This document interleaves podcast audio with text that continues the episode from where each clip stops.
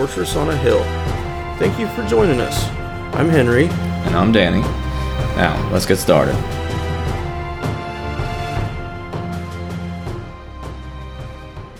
All right, everybody. Uh, I'm going to start off today with a uh, article from Arnold R. Isaac at uh, Tom Dispatch, and he he discusses about how the Trump administration has made it a priority to deport anybody who's in violation of our immigration laws.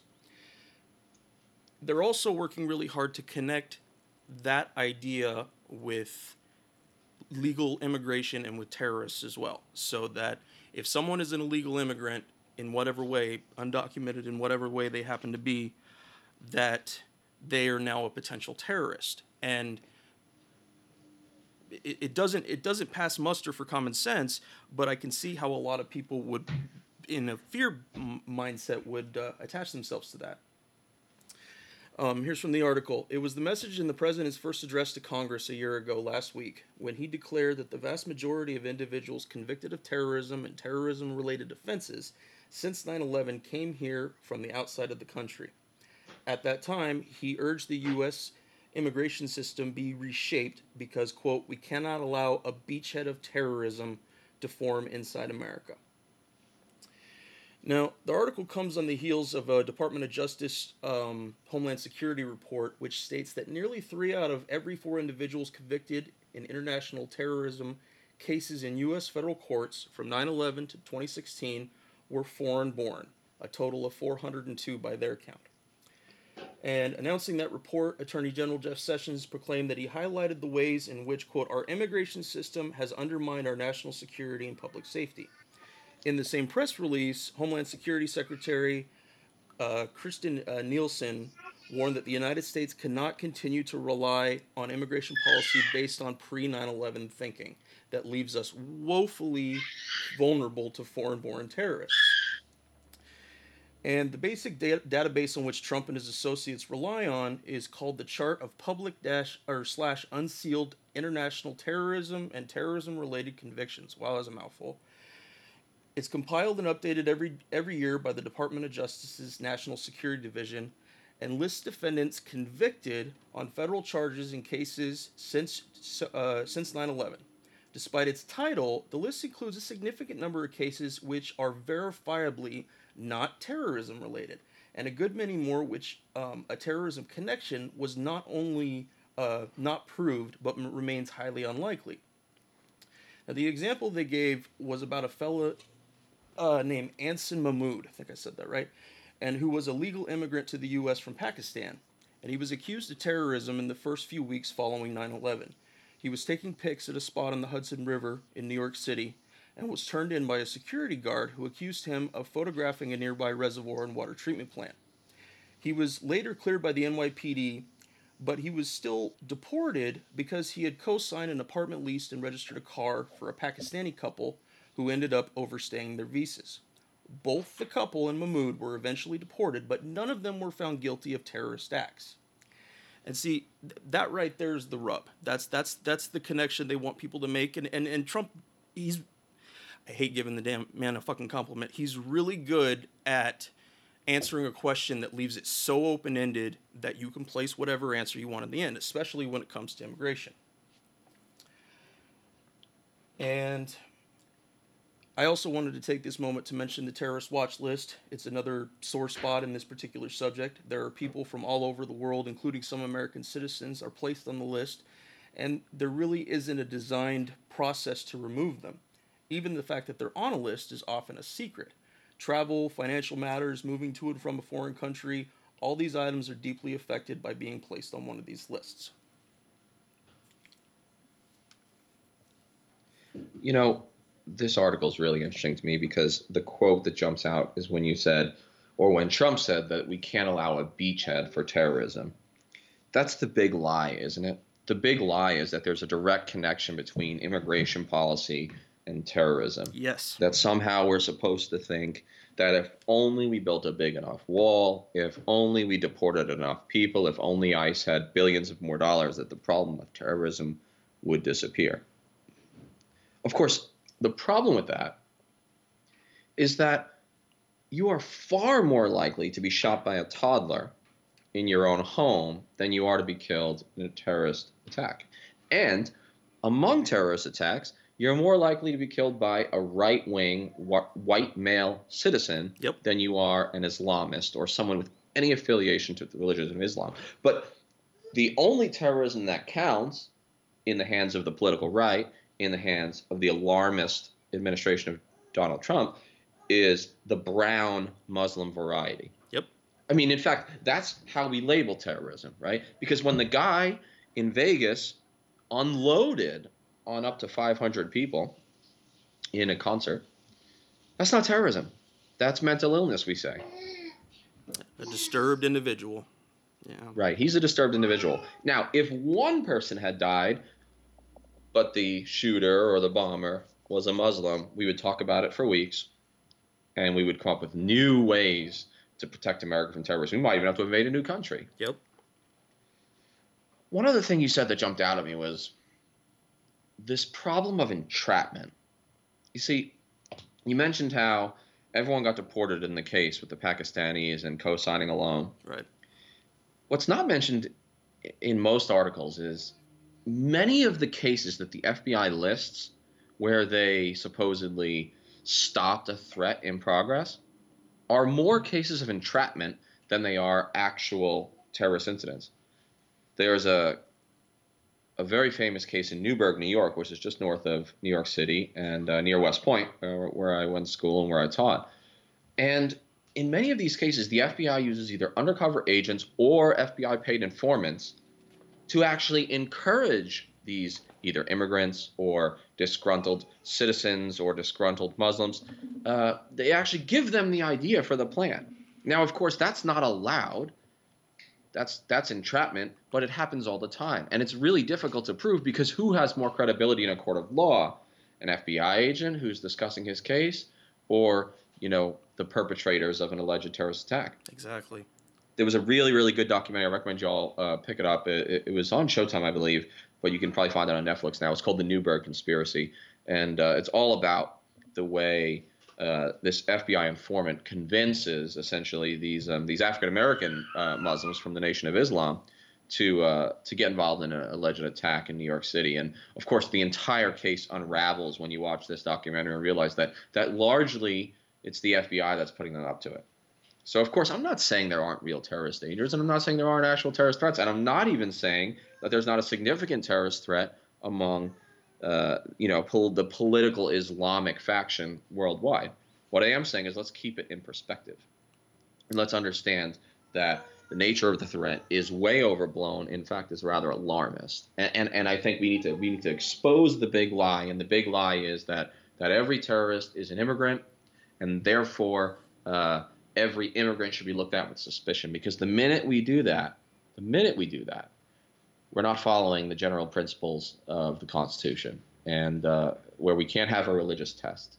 And so everyone has to be looked at individually. Every case has to be unique, and uh, and we can't let the president of the United States or his administration use scare tactics to have us treat one certain subset of the population with a degree of fear and mistrust that is uh, that is not backed up by the statistics. Absolutely. So there's a there's a part two to our immigration horror show today. Um, U.S. Customs and Immigration Services has announced that they are closing every single customs and immigration office near U.S. Army basic training locations. Now, a common part of foreign born enlistees to the U.S. military is an expedited path to either citizenship or a green card. Ordinarily, they would have their background checks completed while the soldier is finishing basic training, and once that's complete, they're given the chance to visit a, a customs office and do the work on their own status.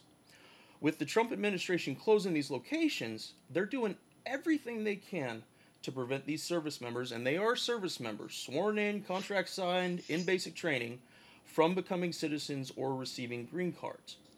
Now, this goes in line with Trump's rhetoric on his hatred of chain immigration, and it also demonstrates his lack of care for service members, period. Secretary Mattis has said he will work to ensure foreign born troops get their immigration status changed, including the Dreamers, but I don't see it in word or action from him or anyone else that should be standing up from these for these service members. And so one last note for me about this. If you're considering joining the US military, I know we've said it before on this podcast, make sure that everything that you want from the military is in writing. Because if it's not in writing on a piece of paper that you sign, you're not going to get it. And it's clear that there have been people who've been given some kind of high in the sky idea about becoming citizens, but somewhere in there, either their chain of command or them on their own, I don't know, but somebody in there failed them. And, and that's not acceptable. I don't ever remember serving with somebody who came from another country, but uh, to me, we, we, we come from all walks of life in the military. Certainly, you know, if, if there's a language barrier, it might be a little hard, but other than that, we want good troops. We want people that are going to be loyal and faithful and, and do a good job for the military. It doesn't matter to us where they come from because we all come from somewhere and it's all different. It's the, the problem with recruiting is it's a numbers game. And so once you've signed the dotted line, the recruiter is generally on to the next guy. That's not to say that recruiters are evil people. It's just it's the nature of the of the assembly line business that they're in. I mean, they have quotas. And so you have to be very careful that anything you want from the military, like you said, is in writing before you sign. Absolutely. Before your contract is finalized. It blows my mind, though, that we have ever, ever deported U.S. veterans. It's mind blowing. And, and something people should understand is do you know where one of the most highly successful recruiting stations is? It's in American Samoa. Because in places like Puerto Rico, in places like Samoa, in places like Guam, the enlistment rates now they're they're they're citizens, although they can't vote in presidential elections because they live in the territories. But what I'm saying is, many times people from the territories, or in many cases even from foreign countries, are as patriotic or even more likely to sign up for the military and put their lives on the line. Yep. I had a soldier killed under my command in Afghanistan who was not yet a citizen. If Americans understood that, if they understood that people were dying for this country who weren't yet citizens, I think they'd have to look, think long and hard about whether any veteran should ever be in line for, for being deported. You know, we talk about the 800,000 dreamers. Some of those dreamers are teachers, some of them are social workers, but a lot of them are soldiers. They don't know any other country. And so it's just as normal for them to go see the recruiter at age 18 as it is somebody who was born in Peoria, Illinois, because they may have been here, the immigrant, since they were two years old. And I don't like the word illegal because I don't. I think that when you use the word illegal immigrant, it puts a value judgment on the term. It gives it a negative connotation. The reality is they're undocumented Americans yes. because they don't know any other country, and we can't hold the uh, the child who was brought here at age two, four, six, eight responsible. We don't hold them responsible in a court of law. Yep. So how in the world can we hold them responsible for crossing the border? Uh, there needs to be an, an, expedited path. I know there already often is, but it, it needs to be uh, codified and, and it needs to be followed to a T for veterans or enlistees who who who are undocumented to become citizens because that process should be so fast and uh, the, the, fact that there are any flaws in the system, it's it's it's embarrassing. It's embarrassing for us as a country. There is a I can't think of his name right now. There's an E7 who um, he's a veteran now, uh, working as a defense contractor, and his wife was slotted for deportation under some of the new Trump administration regulations, and they were able to get it so she could stay, but she's white. Right. And it, it, it, the whole article i need to do a whole segment and i'm sorry i don't have it in front of me right now guys but the, the whole article about that it, it really showed the difference there as far as how far the government's willing to go for the people they believe are most deserving and who they're going to leave behind um, it, it dumbfounds me that our president and our executive branch have that much power to make that many changes and make them that quickly, but that is the nature of our government. Uh, I think I'm. Well, oh, go, you know, go. just one more point on that. Okay, who do soldiers marry? Soldiers marry uh, Koreans because we have had soldiers in Korea since 1950. Yep. They marry Germans because we've been occupying Germany since 1945. They marry Japanese on Okinawa. Especially the white, the Caucasian immigrants who soldiers marry, they're, they're, they're seen as no threat whatsoever. Because the reality is there are classes of immigrants Yes. in the mind of the alarmists on the right. Top tier, like President Trump said, people from Norway, people from Northern Europe, Yep. white Christians. They are not to be feared. Next best, probably Asian, right?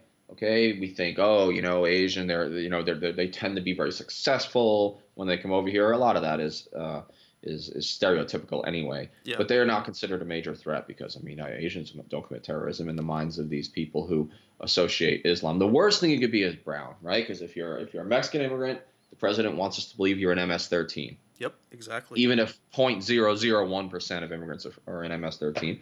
And and and if you're the worst thing you could be is an Arab or a Muslim because the assumption is you're a terrorist. I just told you, and I wrote an article in Truthdig about how toddlers with guns are more likely to be killing you than a terrorist. And even if you are unlucky enough to be killed by a terrorist, which is about a 1 in 3.6 million chance, it's more likely it's a white Christian who did it. And yet we allow ourselves to be fooled into these racialized stereotypes of immigrants and the threat that they provide. And- we have got to break it. We have got to be intellectually mature enough to get past the race, to get past the religion, and look at things empirically.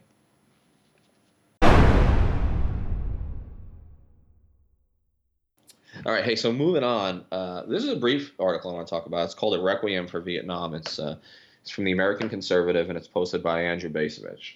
Uh, I had the pleasure of meeting uh, Colonel retired Bacevich uh, just this week on uh, this this past Monday, March fifth. I was uh, on a conference with him. He was the uh, chair of the panel, and he asked questions, and we were basically doing a retrospective on the war on terror. And there were four veterans on the panel, uh, all of which are also authors and uh, or work for think tanks or teach.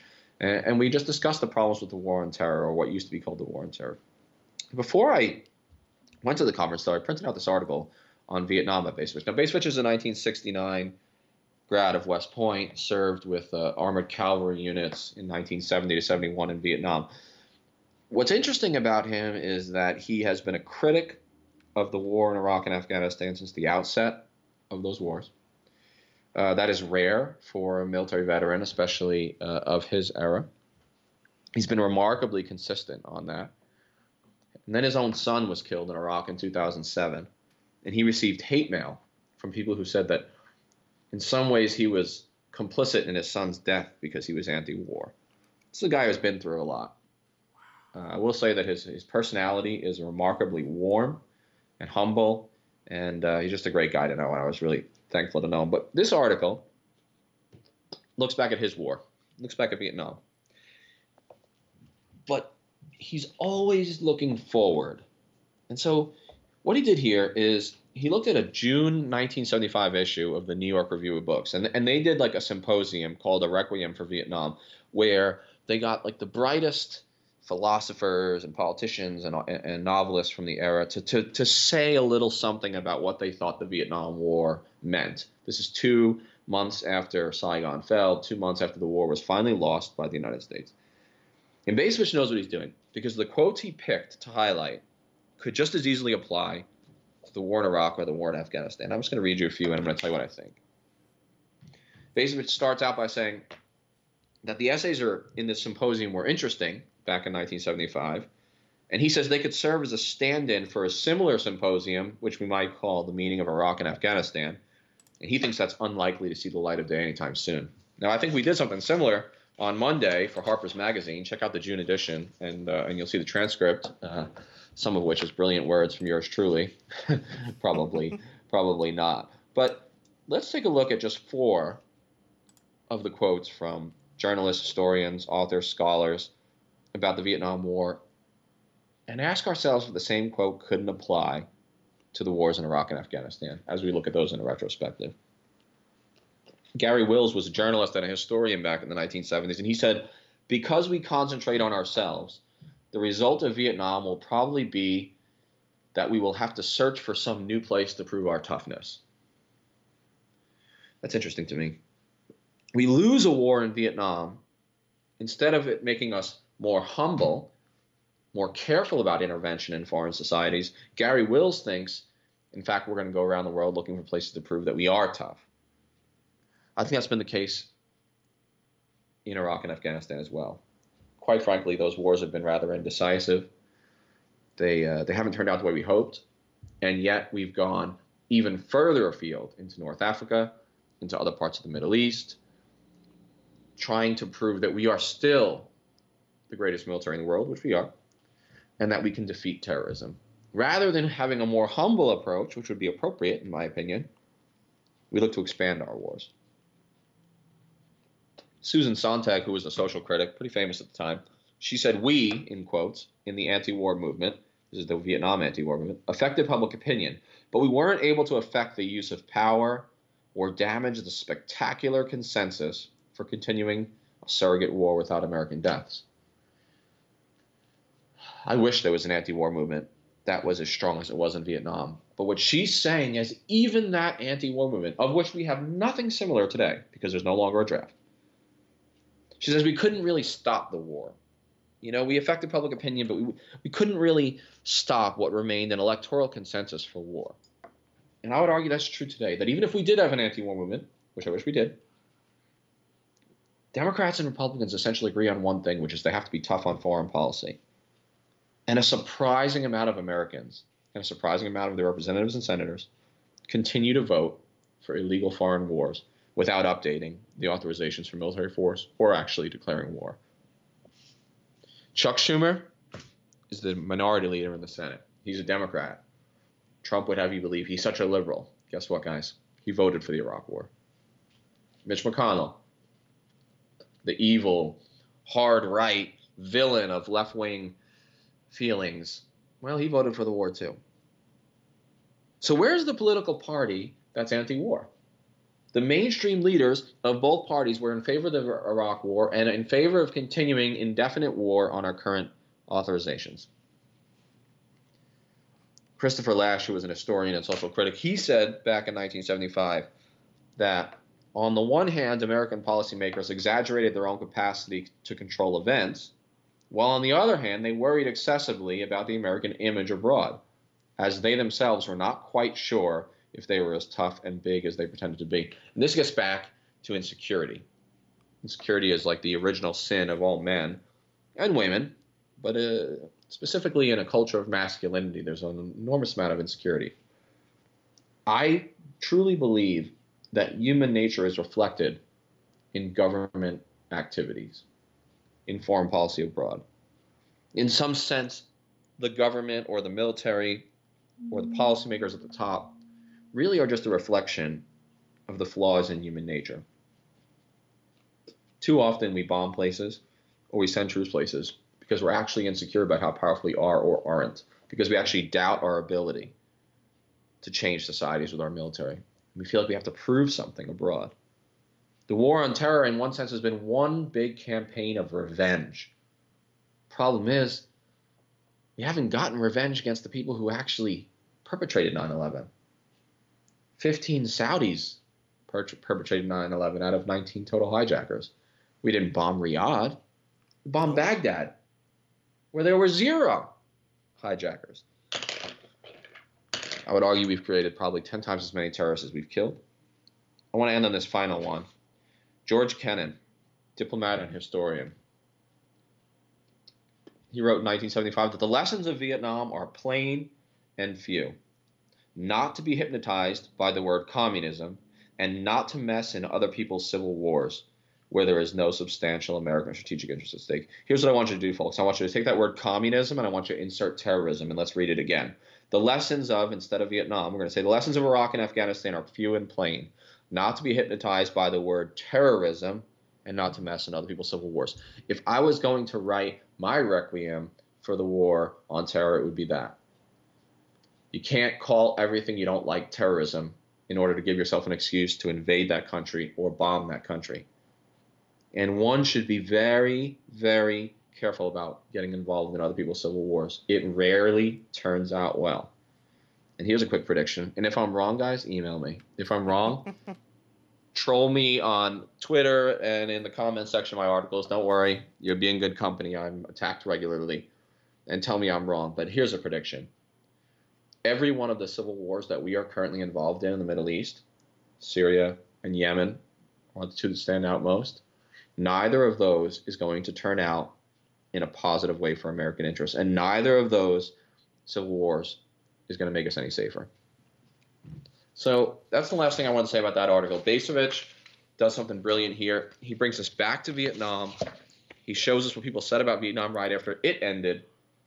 And I think he shows us that almost every one of those summaries could apply to the wars today. And that's that's scary because it makes me think we haven't learned very much from our past mistakes in history, i.e., the Vietnam War.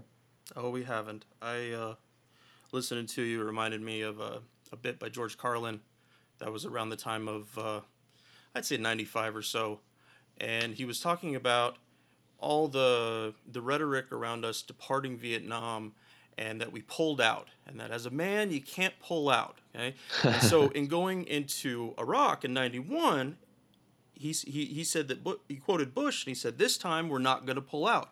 This time we're going to go all the way. And yeah, it's, it's, it's grade school type stuff, but it does reflect the intentions of a person. Because if you can't articulate well enough the reasons for doing it, and then you just uh, you just downgrade to feelings, how people feel about it, then you're at a whole different set of requirements for for foreign intervention. Um, but no, it, it uh, you and I saw it in the military. The the um, uh, masculinity, the the um, uh, masculinity on hyper steroids, more like it. Um, but the, the, the, the nature of that and that it drives people to do things that they wouldn't otherwise do. But the, the key is is that can they dissect it down enough into simple things? We're taking these people to this country and we're going to fight. And then the result? No, we didn't get our result. It's that simple. It, it, it's not, but but when it's put on to feelings, when Trump says something about you know that we're our our respect in the world, our our uh, us being on the world stage, that people laugh at us and stuff. Well, people laugh at us because of our militarism, not because we're dealing with masculinity and don't know how to deal with it as a nation. Trump talks like every single problem in the world can be drilled down to like the analogy of the bully in the schoolyard. Yeah. And it it it, it shows his intellectual immaturity, in my opinion. Foreign affairs are much grayer than the black and white fables of bullies in the schoolyard. You know, a lot of that's bullshit anyway. I was raised on that shit too. Oh, the only way to stop a bully is to fight back. The only way to stop a bully is to show him that you're willing to fight. Even if you lose, he'll respect you. You know something? More than half the time, that's not fucking true. No. It just isn't. The weak guy, he probably just loses more and more. The bully is empowered every time he, you know, he beats on a little guy. Look, I'm not saying you shouldn't stand up to bullies. I'm not saying this and this. That's not appropriate. But violence begets violence. It does. In world affairs and in the schoolyard. But first of all, the schoolyard is not the appropriate analogy. It is so immature and so simplistic. Trump is personally afraid of people laughing at him. He is wildly insecure. And then he applies that to the United States of America. He takes everything personally. Realism and prudent foreign policy, sober strategy demands, it demands a mature, nuanced view of foreign policy. That's what matters.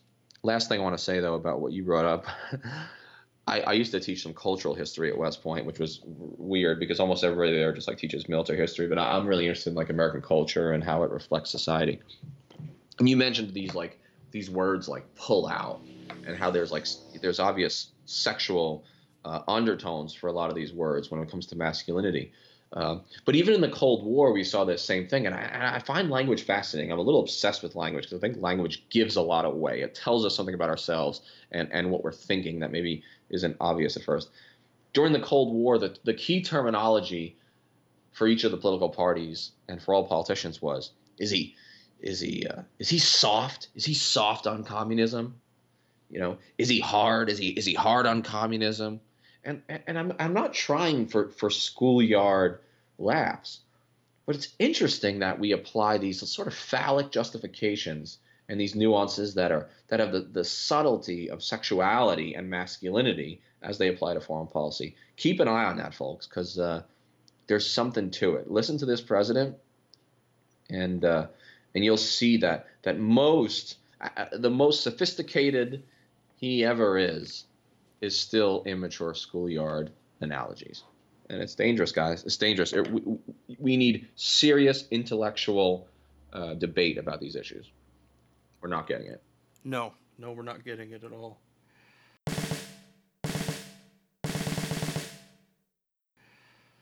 All right uh now guys we're gonna go back to niger for a little bit. Um for those who might not be uh, initiated with the story, um, back in October of this year, there was uh, four American Special Forces troops, uh, three three Green Berets and a mechanic, um, were killed in Niger.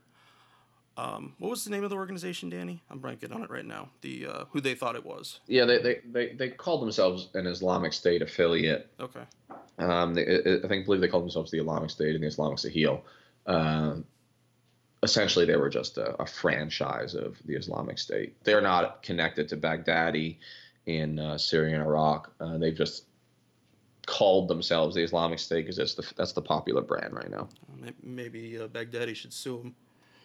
yeah. Uh, so, anyways, um, since the time since the ambush happened, there has been a lot of different information that has come out, um, and some of you know it, it, we've we've had to wait for a lot of little details on exactly how the troops got into the in how they were able to be ambushed, the kind of equipment they were carrying, the kind of mission they were on. Well, there was a new report um, that came out on the Niger ambush, and this is from uh, Richard Sisk at military.com.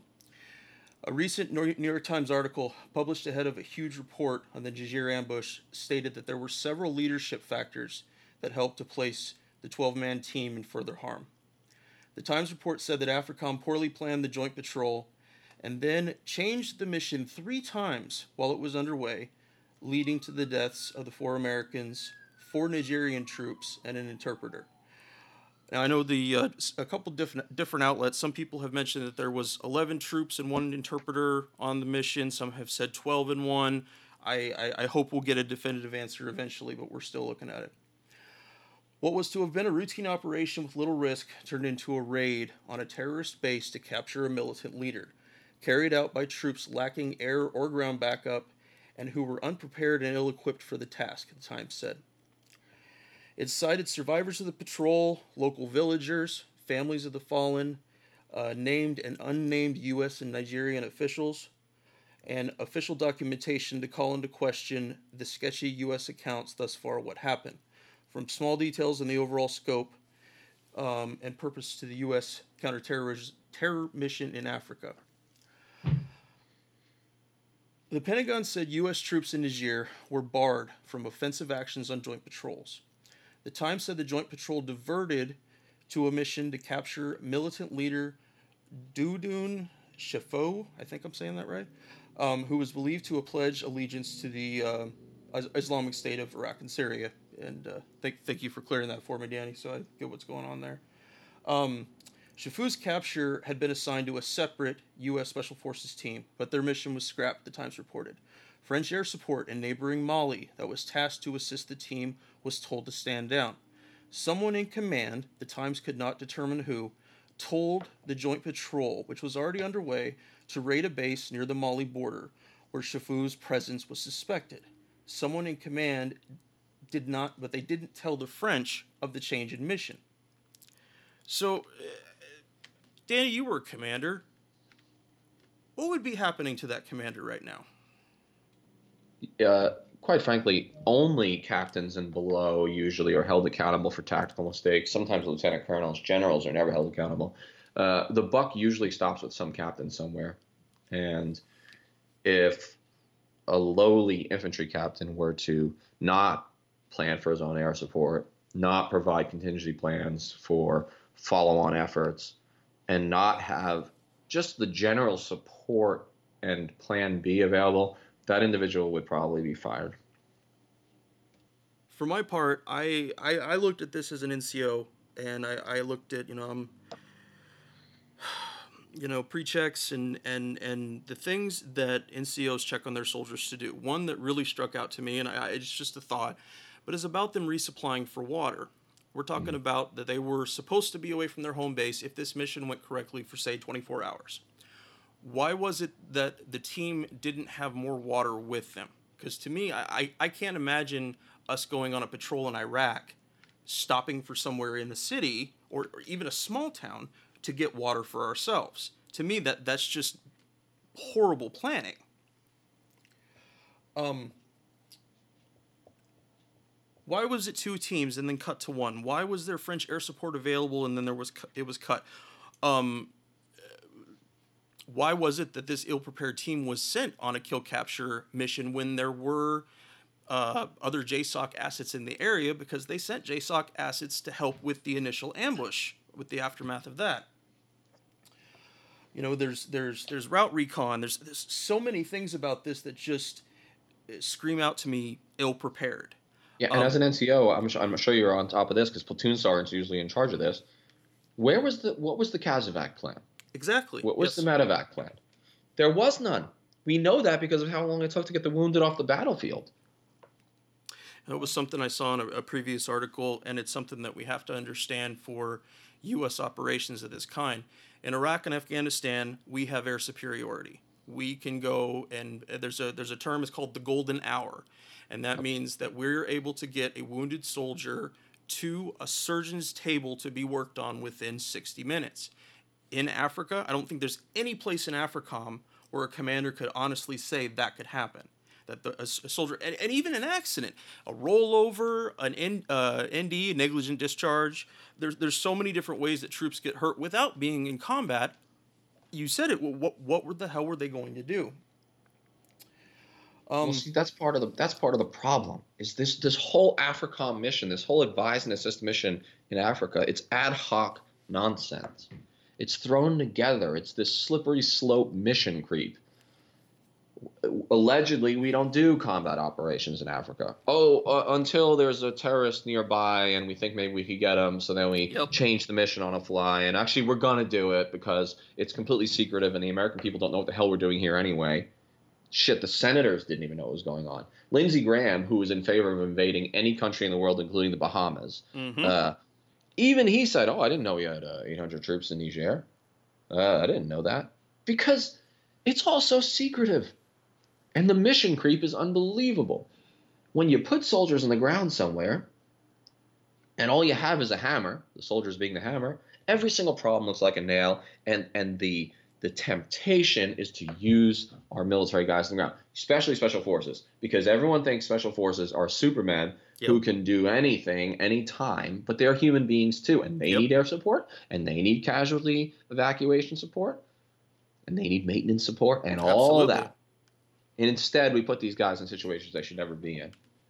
Oh, by the way, they're in situations that are dangerous that they should never be in in order to capture terrorists, where I would argue there is little to no evidence those terrorists are planning actual attacks on the American homeland right now. There is a big difference between an extremist in a local conflict and Osama bin Laden actually planning to take down towers in the United States. I would argue that less than one in 10 of these local Islamists that we go after is a genuine threat to the American homeland. Americans are dying in local wars because we apply the terrorist label to anyone we don't like, as long as they're Muslim. Yeah, exactly. Um, there was a, I don't know if I, I have it up in the show notes. I'll make sure it's in there before the episode goes out. But there was another article that came out five or six days ago about uh, Nigerian um, reporters being invited onto the new drone base that's there in uh, uh, Niamey. And yeah. I, I, number one, no American journalists were allowed on there. And when American journalists did ask about the possibility of going on the base, they were just told flat out no. But the Nigerian authorities there were welcomed onto the base. But at the end of the article, the people that they asked, you know, the local villagers, they still don't there there still is no understanding on their part as to why we're there and why we need this huge 800 personnel armed drone base in this spot. Now we know why we why the uh, why the U.S. has it, but for them it it, it, it it doesn't the article didn't make it sound like it translated to jobs as far as contracting or building anything it just we're here if you wanted to come see it oh it's shiny great now go away we've now done our obligatory tell the local people about the dangerous things that, that are living next to them all right all this stuff all this stuff about niger i just want to say the last thing about it is uh, it is months and months and months after this event, and we're still finding out details, and the story is still not straight. And what that tells me is that there is a danger to the secretive nature of American combat operations around the world. There's a time and place for secrecy, there's a time and place for clandestine activity, but when the entire military mission in an entire continent like Africa is held under the level of secrecy that it is, then it is almost impossible for the American people to get any clarity on what's being done in their name. That is dangerous. That is dangerous. And it, and, and it would scare the shit out of our founding fathers who feared the military and feared standing armies having too much power and subverting the republic. This this is dangerous stuff, guys, and and uh, you have to pay attention to it. The very fact that we don't know the full story of this one minor battle tells us that the entire secrecy regime of AFRICOM is problematic. Absolutely.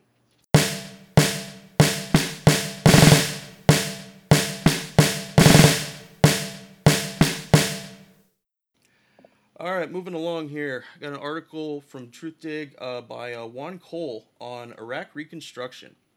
Um, uh, my two tours in Iraq, you know, I, I didn't see a lot of big bombing runs or anything like that, but I saw a lot of the aftermath. The huge holes in buildings, entire homes collapsed on themselves. And I told myself that at some point we were going to work on this more so than we have. And we're not. We're not really helping with reconstruction.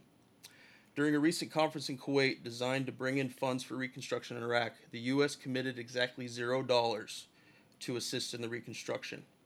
Iraqi Prime Minister Haider al Abadi estimates that Iraq needs 100 billion to rebuild. The country is still devastated from the 2003 U.S. war of aggression and an eight and a half year military occupation, which spurned Sunni insurgencies and led to the collapse of the U.S. and NATO trained military in 2014. The past three and a half years have been spent attempting to recover the Sunni Arab areas of the country from ISIS, which involve destroying most Sunni Arab countries in, or excuse me, most Sunni Arab cities in the country. Mosul would be a good example. Yeah, some of these cities look like Stalingrad. I mean, some of these yeah. cities, the best way to describe them is that they're post World War II yes. messes. Yeah. Sorry to interrupt, but that just like understand that when you picture the damage that's been done to these parts of Iraq, they are rubbled. Donald Trump ran on a platform of quote no more nation building. Um, and he didn't bother to articulate it. What nation has the U.S. built recently? A U.S. Uh, a Reuters report on the subject stated that the Trump administration hopes that Saudi Arabia will give substantially to rebuilding, and in exchange for staying away from Iran. Saudi Arabia is currently attempting to overthrow at least four governments at the moment: Yemen, Syria, Lebanon, and Qatar. Despite the substantial Shia population in Iraq and how Saudi Arabia's involvement in Yemen has only increased uh, given Trump's election, any financial connections made back to Saudi Arabia could bite them in the wrong run, long run, especially if Saudi since Saudi Arabia is one punch card spot away from getting a free six overthrown government after buying the first five. what a great line. Yeah, I uh, as I mentioned earlier, I did I did two tours in Iraq and. I saw people like any you'd find in America. They were good, hardworking individuals with families, you know, that like Danny mentioned, you know, there were bad actors in there and we, we dealt with them. But overall, the Iraqi people are, are peaceful and want to live. They want to feel safe and not wanting to become victims of violent governments bent on authoritarian pipe dreams. You notice how I said that? Americans don't want armored vehicles filled with troops driving down their streets, but we are all too happy to take our war machine to 70% of the world's countries The Iraqi people have been terrorized by their own government and the governments of others, and the United States owes it a debt that can never be repaid, although that doesn't mean we shouldn't try. Now, a little more background on this, and I'm, i was surprised when I read this. The Obama administration did very little to change the game in Iraq when it came to Reconstruction. Obama's advisors were hell bent on not wasting more money in Iraq, given the huge losses of cash, corruption, and bribery, not to mention loss of life, but instead creating a new office within the government that would support and monitor such reconstruction efforts. Obama did he did nothing, at least with respect to Iraq and reconstruction, which is really surprising given the massive bombing campaigns that the US has had against ISIS. More than enough money for bombs that have suck it Arabs on the side, but not enough to build schools and homes for the people who made it through the occupation, both the Islamic State one and the American one. I really don't know what to make of this administration yet. Because out of one side of its mouth, it says we're not going to do nation building anymore. And to some extent, I am happy about that. Because the last thing I want the United States doing is destroying societies and having to reconstruct them from the bottom up using our military, which is not really trained to do that. Then again, we were complicit in the destruction of a number of places in the Middle East. And so, don't we have to be considered culpable in some sense economically for the rebuilding? Iraq was invaded and its society came apart, its infrastructure destroyed in 2003 by the United States. We funneled hundreds of billions of dollars into that country.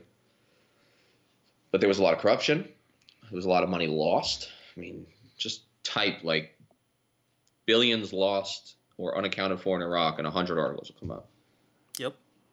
And then in 2014, ISIS came in and occupied about a third of Iraq.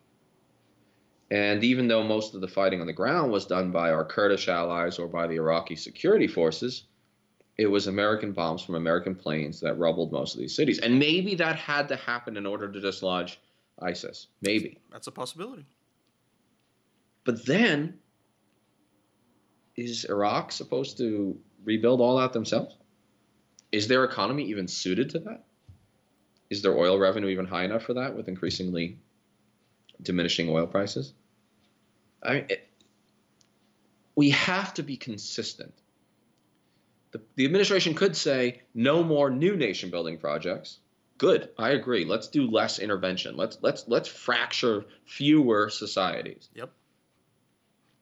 But then we also have to say, but dot dot dot, in areas where we have some moral culpability, we are going to do our best to help. Now that doesn't mean more soldiers carrying bags of cash. That's not great. Or we don't need CIA agents carrying bags of cash in either. What we need is US aid, US backed NGOs, United Nations institutions, true diplomacy, true foreign aid, not always military aid. We give out far more military aid and we make far more from foreign arms sales, putting more weapons into these societies than we do from actual foreign aid. You know what's interesting about that? And you could Google this too. They've done a number of studies where they poll American people. And a, a large majority of Americans believe that the foreign aid budget, how much money we give away to the rest of the world, is like exponentially higher than it is. We're not even one of the largest distributors, like per capita, of foreign aid. But Americans are convinced that we spend all this money on foreign aid. The reality is we don't. Most of the money we throw overseas, which is a lot, is military aid. Yep. And it's arms sales. It's it's putting more weapons into these fractured societies. And, and the fact that Americans don't know that shows not only a lack of education or concern with foreign policy, but I would believe, and I'm not a big conspiracy theorist, but what I would believe is that ignorance and that apathy is necessary for the militarized elites and the military industrial complex to continue doing what they're doing. Yes. They they count on your ignorance, folks. They count on you not reading a book. They want you to watch Real Housewives of wherever the fuck. Yep. They don't want you reading Foreign Affairs. They do not want you picking up the Atlantic every week, and they don't want you really trolling around on the internet through good sources to find out what's really going on. Because if the American people ever stood up and knew anything about foreign policy, there'd be a lot of hands being raised and a lot of questions being raised. Hypocrisy is one of the great dangers for American foreign policy. America is not popular in the world, guys. Nope. It's not. We want to believe we are. We think we ought to be, but we're not. On the Arab street, we are considered the biggest hypocrites, and we're considered the second greatest threat to world peace behind Israel. Think about that for a second. Whenever they do polls, especially in the Middle East or the greater Middle East, I'm talking Morocco to Pakistan, it's almost always number one and number two. Israel and the United States are the biggest threats to peace. Not Iran, not Saudi Arabia, not Russia, not China, not North Korea, not Iran, not all our favorite enemies. Us. Now, are they right about that? I'm not so sure. I think maybe there's a little bit of exaggeration there. But we should still pay attention to those polls because they tell us how our policies are being viewed. And if you if you help destroy Mosul, if you turn Mosul into a post World War II Berlin, or Stalingrad, and then you walk away and commit zero dollars to the reconstruction, you're feeding the narrative that makes them hate America. We need to be consistent, at least to the best of our ability. Absolutely, absolutely. I uh, I listened to a uh, uh, episode of Zero Blog Thirty recently, and they had on a guy who uh, an American who became an Israeli soldier, and so I got to hear a little bit about his his journey through that and learning Hebrew and everything, and I, I didn't I, I really enjoyed listening to him, but I didn't feel like he was very intellectually honest about the societal differences there and about how Israelis view violence towards specific countries in the Middle East. Um, so anyway, I just wanted to throw that out there. It was it was uh, it was interesting to hear about. Um, and folks, if you're super super bored, you can go be an Israeli soldier if you want to. If you're an American, I yeah. Uh, if you want if you want to occupy illegally the Yes. West Bank and Gaza, um, if you if you think America's not doing enough suppression of uh, indigenous societies, then you could join the Israeli army and you could uh, stand guard at a checkpoint that insults uh, and demeans uh, Palestinians who are denied civil rights.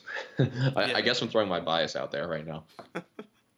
Well, it's it's it's hard to look at that and not ask the hard questions. It's hard to look at that and see that the, the injuries that some of those people get dealing with soldiers in body armor and assault rifles. We certainly wouldn't put up with it on our streets. No. Um, well, I think that I don't. I, maybe not to that extreme. Although, if you look at the increasingly militarized police, especially in poor neighborhoods of color, you have to start asking questions about whether or not our our police are starting to look like our military. But that's another topic for another day. Yes, Uh, yes, yes. Although it is something I've written about. Google my name and uh, uh, the Empire comes home, and I wrote an article about that. But